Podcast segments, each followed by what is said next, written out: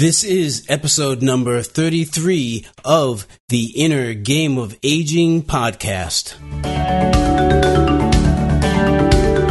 Welcome to the Inner Game of Aging podcast, helping you to discover how to be older without growing old.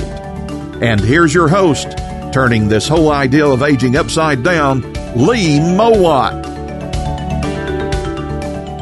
Hello and welcome to the Inner Game of Aging podcast, episode number 33. I want to welcome all of you back to the Inner Game of Aging podcast. I have returned from a summer hiatus. My last released episode was number 32, and this was released in June, right before the summer began. I decided that this was a great time to explore and reaffirm the future directions of the Inner Game of Aging. This grow older and not old message was becoming more significant in my life and in the lives of others. I knew I had to get serious about my upcoming plans to expose this message. But it was also around June where my family circumstances changed. I welcomed my son back home to live with us for a short period of time while he made arrangements to get to the other side of a few challenging circumstances in his life. Despite the change of life that this involved for me and my wife, his presence has been very helpful to us in several ways, especially around the house. Tending to these family circumstances definitely took a toll on my podcast release schedules. But this hiatus has also been an extremely profitable one in terms of planning the future of the Inner Game of Aging. There has been so many new plans in the works that my head is still spinning. I am looking to build a team to help execute these exciting ideas, and I will have more information about this in my upcoming newsletter to the Insider Club members. And speaking of Insider Club members, if you have not yet become an Insider Club member, please visit the website where you will find many opportunities to join and share in the Insider Club information. And we all know that the website for the Inner Game of Aging is Inner, I-N-N-E-R, Game of Aging. That's all one word, no spaces, .com. That will get you to the website and everything else related to the Inner Game of Aging as well.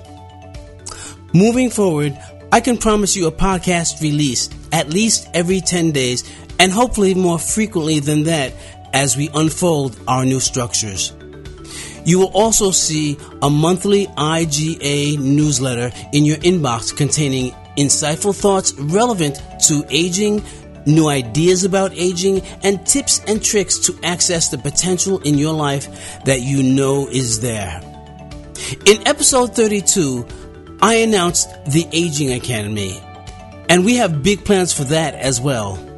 To access all the information about the Aging Academy, please sign up for the Insiders Club, where you can choose to be part of the Aging Academy information or not. We are also establishing an IGA YouTube channel. Yes, we are producing a good number of videos related to the older, not old message, and we would like a repository of these videos where they can be viewed and shared at any time. So you will see announcements for our IGA YouTube channel, hopefully within the month. So all of this is to say that I am glad to be back from my summer hiatus, excited to be speaking to you again, and I'm looking forward to the plans that we've put in place for you. Today's episode explores intergenerational learning. Can the generations learn from each other? Of course, we know the answer to this must be yes, but how do we implement such learning when our culture seems to encourage a segregation of the generations instead of mixing it up? We now have retirement communities where younger people are not necessarily welcomed. The Villages in Florida is a great example of this. Of course, many older people would like to separate from the lifestyle that children encourage. And this is understandable and not necessarily a bad thing if it isn't balanced out with the experiences that do give us the broader perspective of life. If you are among those who seek to grow older but never grow old, then one of the keys to this, I advise, is to maintain social circles that include people that are at least 20 years older and 20 years younger than you are. This, you will find, leaves you with such a broad perspective of what's around you that will serve you well as you seek solutions for the challenges of your own life. In an attempt to follow my own advice, I recently had two profound experiences with the younger generation that I would like to relate to you today. Both of these experiences has increased my ability to learn quite significantly, as I think you will see after I finish describing these instances to you.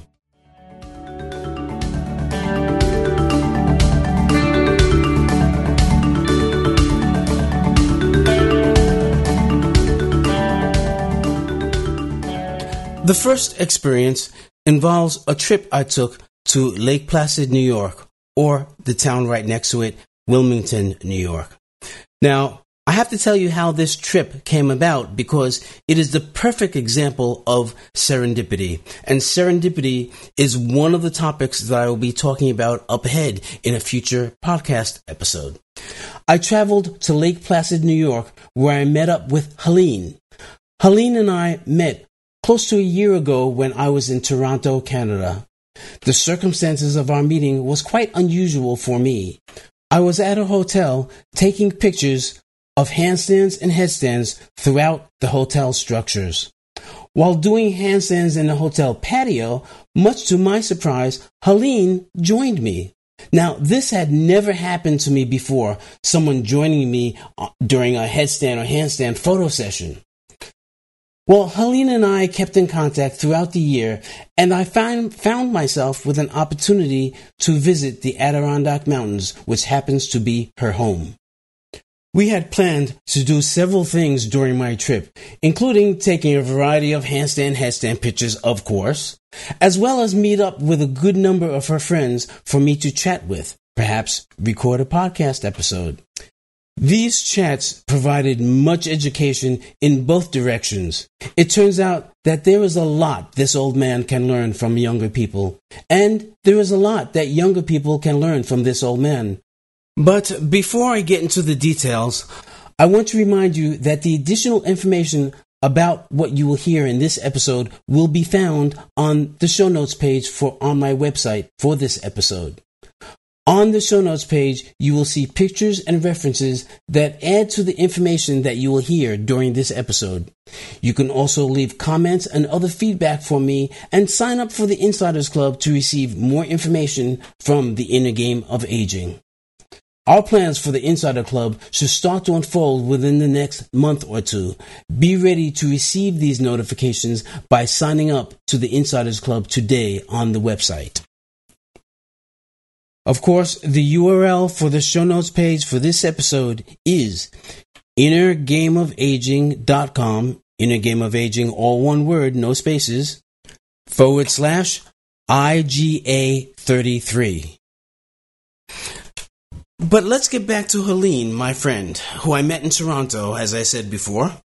She and I became friends on Facebook. For those of you who are familiar with Facebook, Facebook allows you to peek into a person's life in a manner that's acceptable to him. He puts what he wants about his life, you put what you want about your life. We watched each other for a year. We communicated sparsely over the course of that year. But summertime came, and I found myself on the road with my motorcycle, as I normally do. And once or twice a year, I end up in the Adirondack Mountains. Now, the Adirondacks is where Helene calls her home. So Helene and I set out for me to visit the Adirondacks, with her being my host, for 3 or 4 days. Now, this was kind of scary for me. I know it sounds odd to say that, but I am 67 years old. Helene is 31 years old. I was going to enter into a world that was much younger than what I normally experience on a day-to-day basis. Helene had said that I could stay at her place. There's a couch available for me. So I was not only going to enter into her world, I was going to be immersed in it. She had a number of friends who she wanted to speak with me and who I wanted to speak with as well. Her friends sounded very interesting in terms of the thoughts they were holding and keeping. So I was looking forward to teaching and learning amongst much younger people than I normally hang around. I did not know what I would experience. I didn't know how I would integrate myself, even if only for 3 or 4 days, into a world that I was so totally unfamiliar with. But I didn't concern myself with that. I was out to learn what I could, to enjoy what I could, and to experience what I could. Typical questions like, where would I sleep? Is the bed comfortable? Will I have enough to eat? How will I get along? What will I do? I just didn't concern myself with all this stuff in the way that I would normally do for any trip I would take. I tried to make provisions for myself, but on this trip, I just left it all to chance. I just trusted that everything would end up okay, even if I went through some uncomfortable moments. After a wonderful 4-hour drive, I met up with Helene at her place of work, which is the Green Goddess in Lake Placid, New York. This is an organic food store, which right away tells you something about Helene and her friends. They live in a culture that is very different than the one I live in New England. It felt to me as if all the hippies of the 60s that was running around when I was a teenager had decided to settle into Lake Placid, New York, and create a whole subculture that paid attention to the things that we all paid attention to when we were younger. They spoke a language that had many elements of spirituality in it, even though they were not referring to spirituality directly. Perhaps a little more background into my normal environment might serve to show you my reactions to what I had entered into in New York.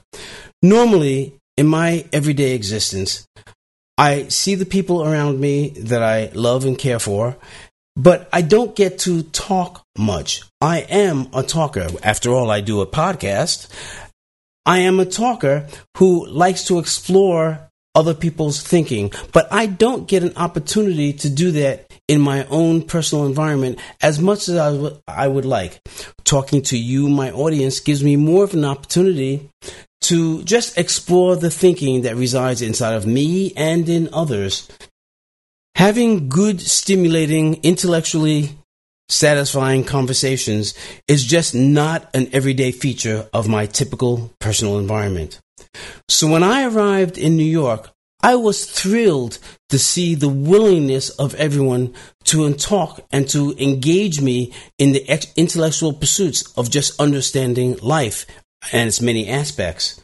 They were willing to talk about anything I was willing to talk about, and they had heavy thoughts on just about anything I could present to them. It was so thrilling to be part of such an intellectually stimulating environment. Within minutes after Helene and I greeted each other, we were immersed in a conversation that was quite deep and personal, about sexuality, about our previous experiences, and we had only met up with each other physically for about 10-15 minutes before we got into these really interesting conversations. But that was just the beginning of what I was about to experience. A bit later on, we met up with our friend Jeffrey, or Free as he likes to call himself. My first impression upon meeting this man was that I was not going to like him. I'm not exactly sure why that impression came over me, but it was quickly dispersed after he and I started talking to each other. He did not appear to be threatened by me, as some people are when they see my muscles or the fact that I'm black or something like that. He seemed quite comfortable as I spoke about elements of me and he spoke about elements of him. I took it all in and I just felt so warm in speaking to him. I ended up at his place for the evening, where he and I had many conversations into the wee hours of the morning. One of the primary topics that we had discussed was that of being empathic. Being empathic is when you can feel in some way what's going on inside of another person, either in his emotions or even sometimes physically. Frey, Jeffrey, considers himself to be empathic. Now, before this conversation, I had only heard about being empathic in indirect ways, and I never really considered myself to be an empathic person, although I can often feel the feelings of another person and I can sense them in some manner. I still never labeled myself as an empathic, and I still don't.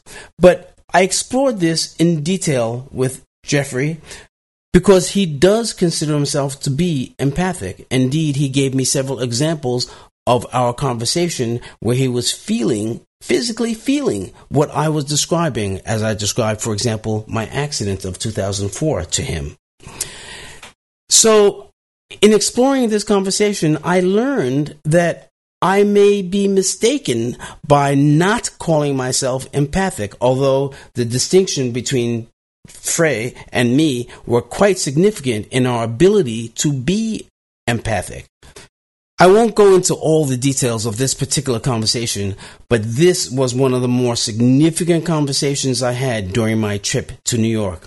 I learned that I could be missing some opportunities by not labeling myself as empathic. I decided to explore this more deeply at a later time.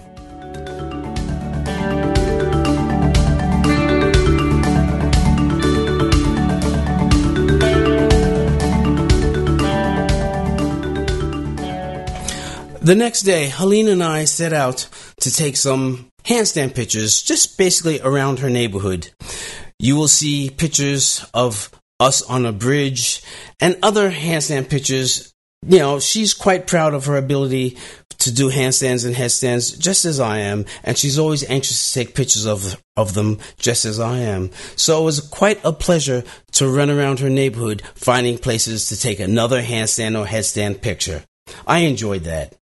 And to be able to have a partner with me as I sought those dangerous handstand pictures was just a new experience for me. I'm usually doing that alone or with some other person who's going to take a picture but still thinks I'm stupid for doing so. Helene was my partner in coming up with these ideas, and her executing them, me executing them. It was a pleasure to be doing this with another person. Not my typical experience at all. You can see some of these pictures in the show notes page for this episode. So, after hanging around 31-year-old Helene and Frey, I was introduced to Helene's friend Debbie Koblenz, who proved to be one of the more interesting people I met there. One reason for this intrigue was that she was only 20 years old, but in speaking with her, she felt noticeably older to me. And after chatting with her for over a day, yes, that long, she proved herself to be quite a thinker. In one of our discussions regarding human interactions, she quoted herself by saying something that resonated with me. She said that she often feels the need to say to those she's talking to, "What you think I'm thinking simply does not exist." In saying this, she showed herself to have more maturity of thought than I would have at first guessed. She was in the process of learning lessons in her life that I had learned when I was 20, and then again when I was 30, and again at 40, and 50, and 60. I began to realize that we all learn the same lessons in different ways over and over again throughout the entire span of our lives. Learning how to consider others, for example, is a lifelong education that must go through many permutations before we can call ourselves master. Learning how other people feel so we can adjust ourselves accordingly is another lifelong journey that we must all pass through many times for our proper education. And other lessons like learning how to love another or the value of our solitude are all lessons that require many iterations and permutations to learn properly throughout our lives. And I was watching these young people embark on this lifelong journey of learning these valuable lessons. My journey may be much further along than theirs were, but I am and have been on the same path that they are now taking to understand life all around them. Helene's friend Debbie struggled to understand how to be, for example, as productive as she aspired to be. She had so much to do with her life, she said, and wanted to minimize wasted time or misdirected efforts. My God, I thought, I have been on this productivity search for what feels like most of my life. I am always struggling to understand how I can do more with my time. My productivity is a big issue with me, and I was watching this 20-year-old take on the same journey. I learned a lot by watching this.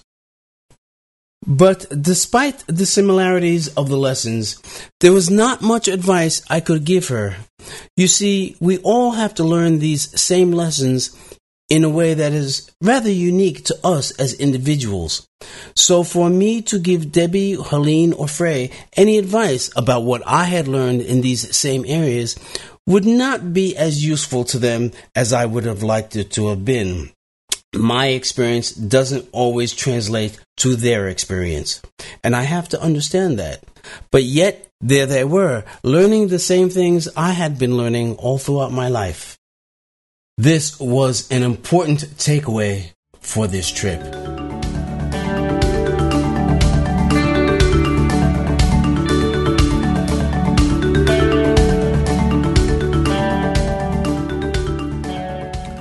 On my final full day in the area, we traveled to Tupper Lake, New York, to meet up with Deanna Courtney. Deanna proved to be just as interesting as everyone else I had met during this trip. You would be hard-pressed to guess her age at 51. She looks so much younger than that number implies. The license plate on her car tells you much about her. It says, and I have a picture of this in the show notes page, it says, "Up Your Vibe." She is a holistic health coach who exudes energy and health herself. To my surprise, I found that she is the caregiver to a 97-year-old man who is just such a pleasure to speak with. Diana's concepts and principles of health were certainly evident in this 97-year-old man. He exercises on his stationary bike every day, as well as a set of other exercises planned out for him by Deanna. I was amazed to see him balance on his bike in ways you could never imagine a 97-year-old to do, and he had lots of energy and a firm voice. I had to take a picture of this because it inspired me so much. And you can see Ed riding his stationary bike, without hands, mind you, on the show notes page. That evening's dinner for me proved to be extremely memorable. There I was in a restaurant at a dinner table with a 20-year-old, a 31-year-old, a 51-year-old, and me, a 67-year-old. Being as interested in the aging process as I always am, what more could I ask for than what was in front of me at the table that evening? To hear the intergenerational opinions was truly an eye-opener for me. I enjoyed it immensely. This trip had many highlights for me and provided many lessons for me to ponder weeks and months after I returned. It proved to me that exposure between the generations can be quite valuable for both the young and the old. I will say more words about this before this episode ends, but now I want to move on to the second experience that I've had that proves to me that intergenerational learning can be extremely valuable for both the younger and the older.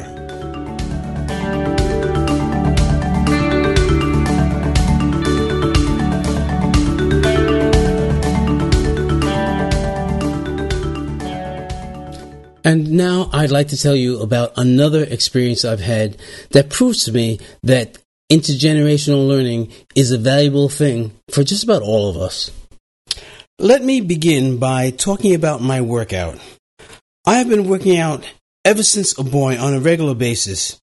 Outside of a few brief months in high school, I have never worked out with a workout partner. Now, I'm not exactly sure why, but I seem to be able to get enough benefit from my workout without taking on the inconvenience of a partner. And I think the bigger reason is I enjoy using my workout time as almost a meditative state for me. It is usually a time for my mind to relax and my body to get going and exert itself. For the past year, I've been working out at a rate of about 3 or 4 times a week. Assuming my workouts are hard enough, this frequency is good for a body my age. I can no longer work out 5 to 7 times a week as I did when I was young. I must spend as much time recovering and resting as I have working out. So 3 to 4 times a week is just about right for a person my age.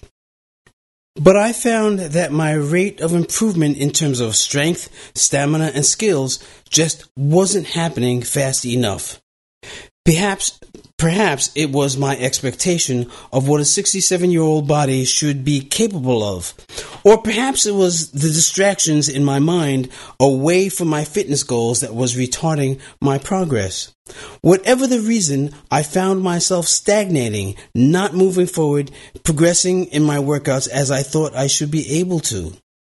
I have been in this state for a few months now, and just was not breaking new barriers with any consistency that I thought was reasonable.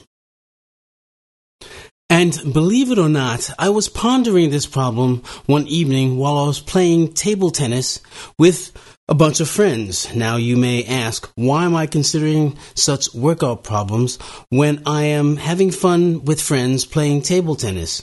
Well, you see, we were playing table tennis in a warehouse. The warehouse has many rooms in it. And as I was walking down the halls to this warehouse, I looked into one room and I found there, hanging from the ceiling, a set of Olympic rings.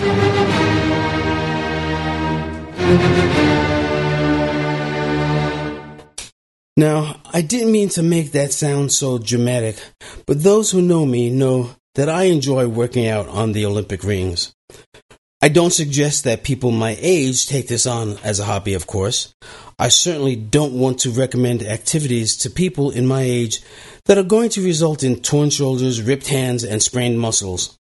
But I've had some experience on rings, which can be seen in the videos that I have on my YouTube channel. The large room that housed the rings belonged to a gym called Pivotal Parkour. It was a parkour gymnasium where youngsters learn parkour skills. Now, for those of you who don't know what parkour is, I put a few videos in the show notes page for this episode, but briefly, it seems that the basis of the sport, yes, it's a sport, is that the whole world is nothing but an obstacle course. Parkour includes running, jumping, climbing, swinging, vaulting, rolling around, and other movements as deemed suitable for the situation, whatever that means. Check out the videos on the show notes page. You'll be entertained if you just becoming familiar with what parkour is. But I stood there, looking at these Olympic rings. I became sort of hypnotized by them and lost a sense of social awareness. I simply walked into the gym where there was a class being conducted and asked if I could get up on the rings. Now, they had no idea who I was or what I was doing in that room at all. To them, it must have looked strange to see this elder gentleman simply walk into the gym and ask to be lifted up on the rings. Well, I did. I did a few things to show off and to prove that I wasn't a slouch in this area, and we quickly started a conversation based on what I had done on the rings. We exchanged as much casual information between me and the teacher of the class that was being conducted as was reasonable, and I proceeded to work out there for the evening on their invitation. You can imagine how the young adults in the gym eyed me. There was much curiosity about who I was, of course, and as I started to show off more and more, their curiosity and intrigue piqued. They invited me back to work out there for the next couple of evenings, and during that time, I met Mike, who was 21, Cody, who was 23, Dan and Anna, both 18, and I also met Jason, who was 42, and Joe, who was 40. During these initial workouts, I was working with people whose ages ranged from 14 to 42. Now, you have to remember that young kids are manufactured with bones, muscles, and joints, all made of flexible silicone and rubber, while me at 67 consists of material that breaks and tears rather easily. I saw what these kids were doing, and I asked myself, am I fool enough to work out with these kids? Isn't injury a sure result of this ill-advised decision? So were my thoughts as I signed up to be a member of this parkour gym. Yes, as foolish as this sounds, I decided to work out there on a regular basis, become part of the gym. And now I know how some of those grandmothers and grandfathers who are attending college and graduating, how they feel being amongst all these younger people doing the same things that they are doing. I am now walking around in a gym filled with youngsters asking advice and giving tips. The young adults there treat me with such intrigue. The younger ones have an expression on their face like, what is he doing here?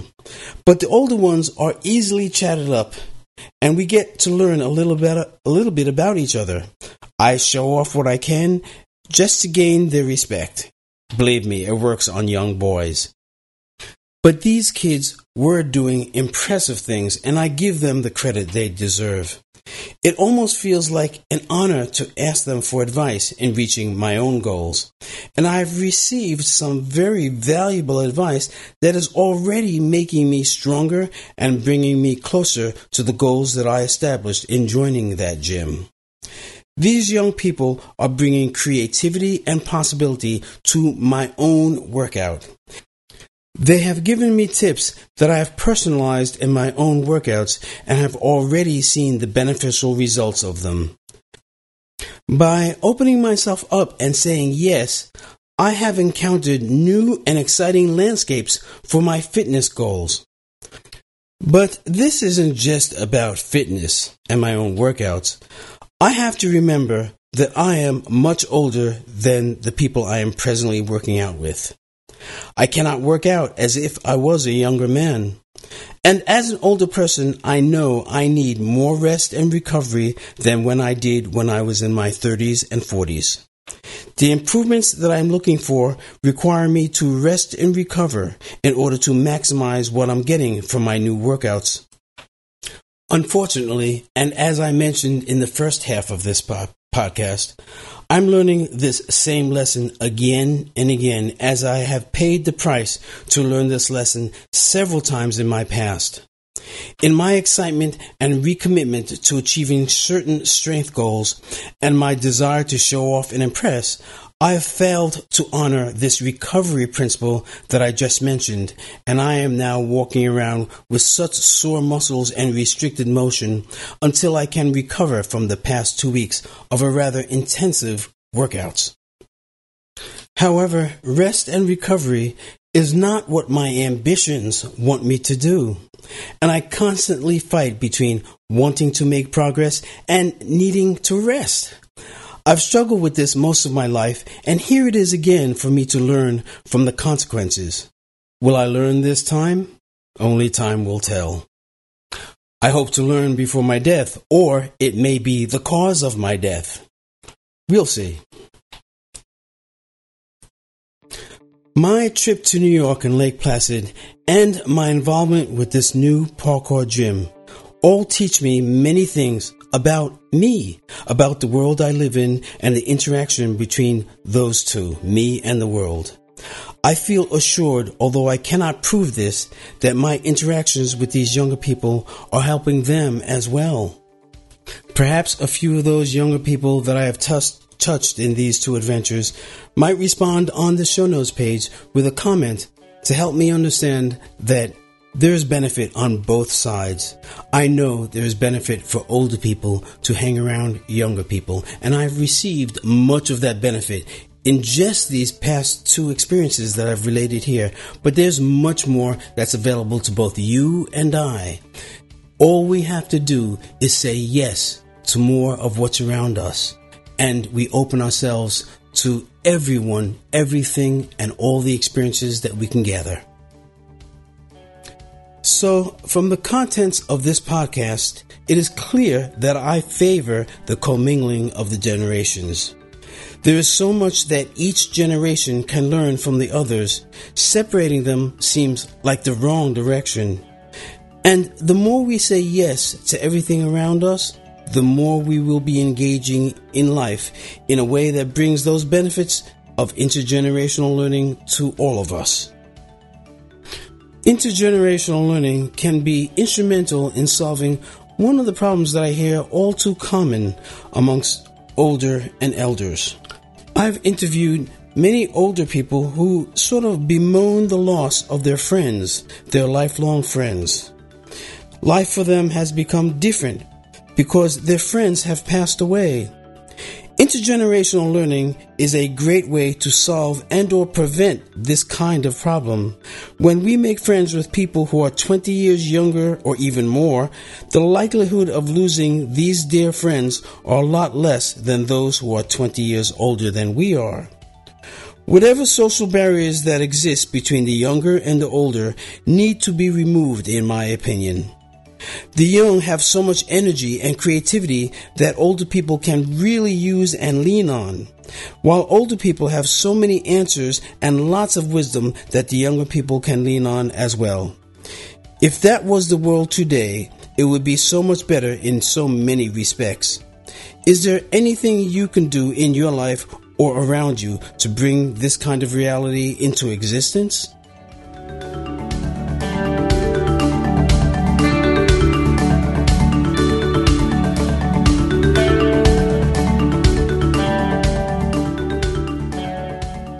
And that wraps it for episode number 33 of the Inner Game of Aging podcast.